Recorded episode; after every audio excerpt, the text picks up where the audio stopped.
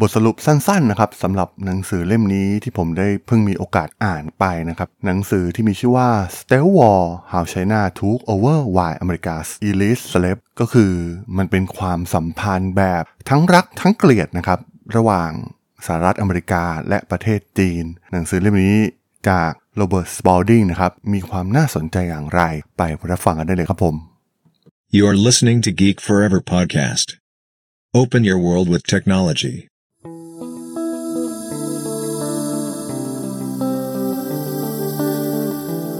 This is Geek Book.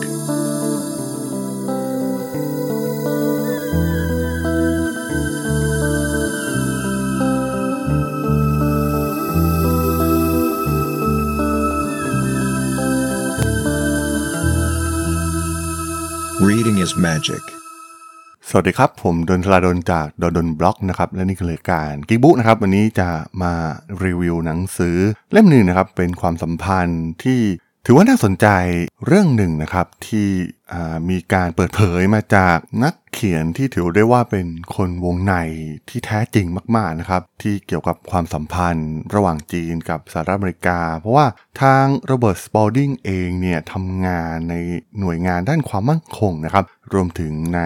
กองทัพอากาศนะครับ แล้วก็ดูแลเกี่ยวกับ เรื่องราวความสัมพันธ์ระหว่างจีนกับสหรัฐอเมริกา แล้วก็มีมุมมองที่ลึกซึ้งในหลาย ๆ เรื่องนะครับ แต่ว่าก็ต้องบอกว่ามันเป็นมุมมองด้านเดียวอีกครั้งหนึ่งนะครับ อ่านหนังสือของอเมริกาเนี่ยก็ต้องมีการชั่งน้ำหนักนิดหนึ่งนะครับ เพราะว่ามันเป็นการรับฟังข้อมูลเพียงด้านเดียว แต่ว่าผมก็จะมา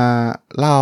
ในส่วนที่น่าสนใจนะครับ จากหนังสือเล่มนี้ก็มีหลายประเด็นที่ค่อนข้างมีความน่าสนใจมากๆ การที่ชื่อหนังสือ Stealth War เนี่ยมันไม่ได้หมายถึงว่าไปขโมย ข้อมูล เครื่องบินทิ้งระเบิดของอเมริกาอะไรทำนองนั้นนะครับ แต่ว่ามันเป็นสงครามชิงทรัพย์ ซึ่งเป็นการที่จีนทำสงคราม 6 แนวรบอย่างเงียบๆนะครับ เกี่ยวกับเศรษฐกิจ การทหาร การทูต เทคโนโลยี การศึกษา และโครงสร้างพื้นฐานของสหรัฐ และดูเหมือนว่า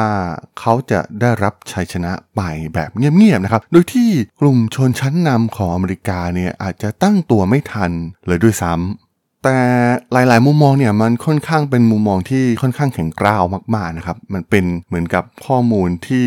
มองจีนด้านเดียวมากจนเกินไปนะครับ จากหนังสือเล่มนี้ เพราะว่าทางโรเบิร์ตสปอลดิงเองเนี่ยก็เหมือนกับเป็นนายทหารสายเหี่ยวมาก ๆ นะครับ แล้วก็ไม่ค่อยชอบสิ่งที่จีนทำนะครับหนังสือเล่มนี้จึงถ่ายทอดหลาย ๆ เรื่องนะครับที่เขามองว่าสหรัฐเนี่ยตามจีนไม่ทัน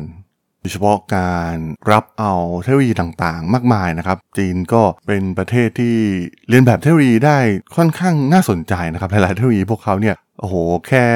มีการไปลงทุนอย่างรถไฟความเร็วสูง เทคโนโลยีอาวุธเรือรบต่างๆนะครับหรือว่ามือถือเครือข่ายโทรคมนาคมนะครับหลายๆอย่างมากๆนะครับที่พวกเขาสามารถก๊อปปี้และพัฒนาได้อย่างน่าสนใจมากๆนะครับ แต่ส่วนตัวผมเองก็มองว่าการคัดลอกแล้วก็มาพัฒนาเนี่ยมันไม่ใช่เรื่องแปลกนะครับ เพราะว่าในหลายประเทศเนี่ยการก่อร่างสร้างตัวกับประเทศ ญี่ปุ่นเกาหลีใต้ ไต้หวันเองนะครับ พวกเขาก็ทำแนวนี้มาก่อนทั้งนั้นนะครับ เป็นการก๊อปปี้แล้วก็มาพัฒนาให้มันดีขึ้นนะครับ สุดท้ายผู้คิดค้นอย่างอเมริกาเนี่ยก็เสียเปรียบประเทศเหล่านี้นะครับโดยเฉพาะเรื่องต้นทุนด้านแรงงานนั่นเองนะครับ เพราะว่าจีนเนี่ยมีแรงงานที่ถูกมากๆ แต่มีข้อมูลหลาย ๆ อย่างนะครับว่า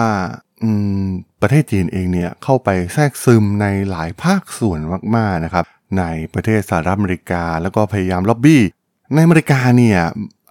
ด้วยรูปแบบการเมืองนะครับ แม้มันจะไม่มีการคอร์รัปชันอย่างที่เราเห็นในประเทศต่างๆ มากมายนะครับนักการเมืองถูกนำไปลงโทษเรื่องคอร์รัปชันเราจะเห็นข่าวว่าอเมริกาเนี่ยแทบจะไม่มีนะครับ เพราะว่าอะไรเพราะว่าอเมริกาเนี่ย ใช้รูปแบบของการล็อบบี้นะครับมีล็อบบี้ยิสที่ทำเรื่องราวแบบนี้ได้แบบถูกกฎหมายนะครับก็มันก็คือการยัดเงินใต้โต๊ะนั่นแหละครับเพื่อหาผลประโยชน์จากนักการเมือง ไม่ต้องห่วงเลยนะครับ เพราะว่าอเมริกาเนี่ยมีผลประโยชน์มากที่สุดในโลกเลยก็ว่าได้ ธุรกิจหลายอย่างมากๆนะครับต้องอาศัย นักการเมืองนะครับในการล็อบบี้เพื่อไปทำการโหวตในสภาผ่านากฎหมายอะไรต่างๆ เพื่อป้องกันธุรกิจของพวกเขานั่นเองนะครับซึ่งมันไม่มีทางอยู่แล้วนะครับมันเป็นการแลกผลประโยชน์ แต่ว่ามันก็ไม่ใช่เรื่องของคอร์รัปชันอย่างในโลกาทางตะวันออกในประเทศอย่างประเทศเราประเทศเอเชียเกาหลีใต้ญี่ปุ่นนะครับที่เห็นนักการเมืองถูกลงโทษแต่อเมริกาเนี่ยแทบจะไม่เห็นนะครับเพราะว่ามันอาจจะทำสิ่งนี้ได้แบบถูกกฎหมายแล้วด้วยซ้ำนะครับ แต่นั่นเองนะครับมันก็เป็นช่องโหว่ที่สำคัญมากๆ เมื่อมีทุนโดยเฉพาะจากประเทศจีน ทุนหลักๆ ของประเทศของพวกเขาเนี่ยก็มาจากรัฐบาลนะครับผ่านหน่วยงานรัฐวิสาหกิจต่างๆพรรคคอมมิวนิสต์ของประเทศจีนเนี่ยแทบจะสามารถควบคุมทุกอย่างได้แบบเบ็ดเสร็จ แม้กระทั่งบริษัทเอกชนนะครับ ก็ต้องแทบจะกราบแทบเท้าพรรคคอมมิวนิสต์จีนนะครับอย่างที่เราเห็นการกวาดล้าง บริษัทเทคโนโลยีมากมายนะครับ แจ็คหม่าเองโอ้โดน เละเทะมากนะครับ ไม่มีใครมีอำนาจเหนือกว่าพรรคคอมมิวนิสต์จีนและประเทศจีนนะครับ เพราะว่ามันเป็นสถาบันเดียวกันนะครับ พวกเขาควบคุมทุกอย่างได้แบบเบ็ดเสร็จทั้งสื่อ ทั้งเครือข่ายโซเชียลมีเดียระบบอ่า messaging การแชทต่างๆ ภายในประเทศ WeChat เองก็ถูก control นะครับ ถูกมอนิเตอร์อยู่ตลอดเวลา เพราะฉะนั้นบริษัทเอกชน บริษัทเทคโนโลยีก็ถูกควบคุม อีกชั้นหนึ่งโดยพรรคคอมมิวนิสต์จีนนั่นเองนะครับ ไม่สามารถที่จะแสดงอะไร แสดงความคิดเห็นอะไรที่ขัดกับพรรคคอมมิวนิสต์อย่างที่ Jack Ma ทำไปนะครับโหเละถูกกวาดล้างแทบจะหมดนะครับ ไม่ใช่ Jack Ma โดนคนเดียวนะครับ บริษัทเทคโนโลยีหลายๆแห่งของประเทศจีนเนี่ยโดนหางเลขไปด้วยนะครับถือเป็นอุดมการณ์ที่มีความแตกต่างกันชัดเจนมากๆนะครับ ระหว่างทางฝั่งอเมริกากับประเทศจีน แต่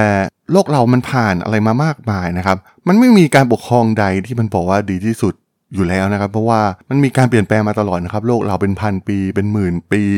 อตอนนี้เนี่ยเราจะอาจจะเห็นระบอบประชาธิปไตย เป็นสิ่งที่สวยงาม เป็นสิ่งที่ดีที่สุดโลกทุนนิยม เป็นสิ่งที่ดีนะครับ แต่ว่าในระยะยาวเนี่ยมันก็ตอบไม่ได้นะครับ เพราะว่าโลกเรามันมีการเปลี่ยนแปลงมาตลอดเวลานะครับ ผ่านการขับเคลื่อนของโลกเราที่เปลี่ยนไปมันน่าสนใจนะครับ ประเทศจีนเองเนี่ยมีการเชื่อมต่อสร้างวันเบลวันโลนะครับเส้นทางสายใหม่ยุคใหม่ที่เชื่อมต่อไป 2 ใน 3 ของโลกนะครับทั้งในเอเชีย ในแอฟริกานะครับพวกเขาเข้าไปแบบเงียบๆนะครับเข้าไปลงทุนผ่านบริษัทรัฐวิสาหกิจของประเทศจีน แล้วก็สร้างโครงสร้างพื้นฐานมากมายให้กับทางฝั่งแอฟริกานะครับซึ่งแน่นอนว่าในอนาคตสินค้าจีนก็กระจายไปมากมายนะครับ พวกเขาก็ทำทุกอย่างเพื่อรองรับ อนาคตของประเทศจีนนั่นเองนะครับ มันเป็นวิสัยทัศน์ระยะยาวของจีนนะครับ ก็ถือว่าเป็นแนวคิดที่น่าสนใจอย่างการสร้างท่าเรือ การสร้างรถไฟความเร็วสูงมาแถบประเทศเราในแถบลาวเอง หรือว่าเชื่อมต่อมาที่ไทยเนี่ยมันก็คล้ายๆกันครับ แนวคิดของพรรคคอมมิวนิสต์จีนเนี่ยก็คือสุดท้ายเขาต้องการปลดแอกจากทุกสิ่งนะครับให้ประเทศเนี่ยสามารถยืนอยู่ได้ด้วยตนเองนะครับไม่ให้โลกตะวันตกมายุ่มย่ามอะไรมากนะครับ หนังสือเล่มนี้เนี่ยได้บอกถึงอะไรหลาย ๆ อย่างนะครับ โดยเฉพาะธุรกิจในอเมริกาเอง หลาย ๆ ธุรกิจที่ถูกทุนจีนเข้าไปครอบงำนะครับ มันก็ไม่ต่างจากหลาย ๆ ประเทศนะครับ พอสินค้าจีนเข้ามาโอ้โหตีตลาดท่วมแต่นะครับ แล้วก็พ่อค้าชาวจีนก็บุกมา พ่อค้าคนกลางชาวไทยเองเนี่ยก็แทบจะอยู่ไม่ได้กันแล้วนะครับในตอนนี้ในแพลตฟอร์ม Marketplace ชื่อดังต่าง ๆ เนี่ยสินค้าจีนทะลักมากนะครับมันเกิดขึ้นทุกประเทศนะครับแม้กระทั่งในอเมริกาเอง มันมีตัวอย่างเคสหนึ่งนะครับที่เป็นสินค้า ที่คล้ายๆกับทีวี i ดเรกนะครับของประเทศอเมริกา แล้วก็โอ้โหตอนแรกเนี่ยขายได้ดีมากๆนะครับ ก่อนที่จีนจะบุกเข้ามา เห็นสินค้าพวกนี้ก็ทำเลียนแบบนะครับ ที่สำคัญพวกเขาสามารถเข้าไปขายในตลาดอเมซอนสร้างร้านค้าอีคอมเมิร์ซอย่าง Shopify นะครับ แล้วก็เข้าไปขายในประเทศสหรัฐอเมริกาได้เป็นสินค้าละเมิดลิขสิทธิ์ด้วยซ้ำนะครับ แต่ว่าสามารถเข้าไป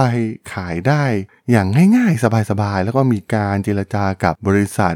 ไปรษณีย์ของอเมริกาเองนะครับให้สามารถส่งสินค้าเหล่านี้ได้ราคาถูกมากๆนะครับทำให้นักธุรกิจในอเมริกาเนี่ยถึงกับปวดหัวนะครับธุรกิจทีวีไดเรกของพวกเขาเนี่ยถูกสินค้าจีนถาโถมเข้ามาในอเมซอนนะครับทำให้แยกไม่ออกมันเหมือนแทบจะทุกอย่างนะครับลูกค้าก็แยกไม่ออกนะครับว่าอันไหนของแท้อันไหนของปลอม แม้จะ ขอความช่วยเหลือจากรัฐสุดท้ายก็ทำอะไรไม่ได้นะครับ เพราะว่าจีนใช้เงินอุดหนุนเข้ามาในหลาย ๆ ภาคส่วนของอเมริกานะครับทั้งโลจิสติกเอง นักการเมืองเองก็ตามนะครับ มีหลาย ๆ คนที่สนับสนุน หรือมีความเชื่อมต่อมีผลประโยชน์ทับซ้อนในประเทศจีน มีนักการเมืองในหลาย ๆ รัฐเนี่ยก็มีธุรกิจที่เกี่ยวข้องกับประเทศจีนนะครับเขาก็อย่างที่ผมกล่าวไปนะครับ สุดท้ายมันคือความสัมพันธ์แบบทั้งรักทั้งเกลียดนะครับ มันไม่สามารถที่จะแยกออกจากกันได้อย่างชัดเจน รวมถึงยังมีอีกหลายประเด็นนะครับที่มีความน่าสนใจในหนังสือเล่มนี้ทั้งเรื่องของอสงคราม 5G เองนะครับที่เราจะได้เห็นถึงการถูกแบนของ Huawei ไปนะครับมันก็มีประเด็นที่มีความ sensitive เรื่องของข้อมูลนะครับว่าอ่าทางอเมริกาเองเนี่ย รวมถึงประเทศทางตะวันตกกลัวว่าจีนเมื่อสามารถยึดโครงสร้างพื้นฐานได้ทั้งหมดเนี่ยมันอาจจะสอดแทรกอะไรเข้าไปได้นะครับผ่านเครือข่าย network 5G เพราะว่ามันจะเป็นเครือข่ายหลักในโลกยุคอนาคตหรือแม้กระทั่งการนำเอาเงินลงทุนจากทางฝั่ง Wall Street เองนะครับเข้าไปลงทุนในประเทศจีน แต่ว่าไม่สามารถที่จะนำเงินออกมาได้นะครับแล้วก็ไปทำในภาคอสังหาริมทรัพย์ให้บูมจนเกินจริง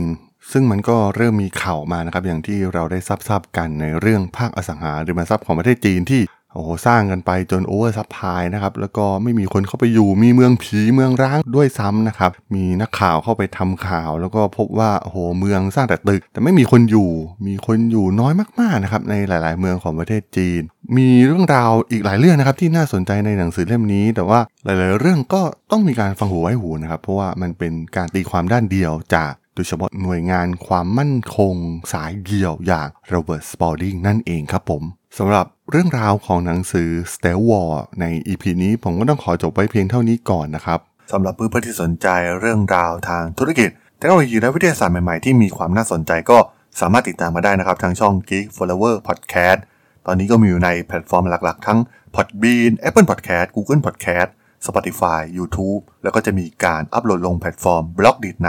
ทุกๆ ตอนอยู่แล้วด้วยนะครับ ถ้ายังไงก็ฝากกด Follow ฝากกด Subscribe กันด้วยนะครับ แล้วก็ยังมีช่องทางหนึ่งในส่วนของ Line add ที่ a d ทราดน t h a r a d h o l สามารถแอดเข้ามาพูดคุยกันได้นะครับ ผมก็จะส่งสาระดีๆ พอดแคสต์ดีๆ ให้ท่านเป็นประจำอยู่แล้วด้วยนะครับ ถ้าอย่างไงก็ฝากติดตามทางช่องทางต่างๆ กันด้วยนะครับสำหรับใน EP นี้เนี่ยผมต้องขอลากันไปก่อนนะครับ เจอกันใหม่ใน EP หน้านะครับผม สวัสดีครับ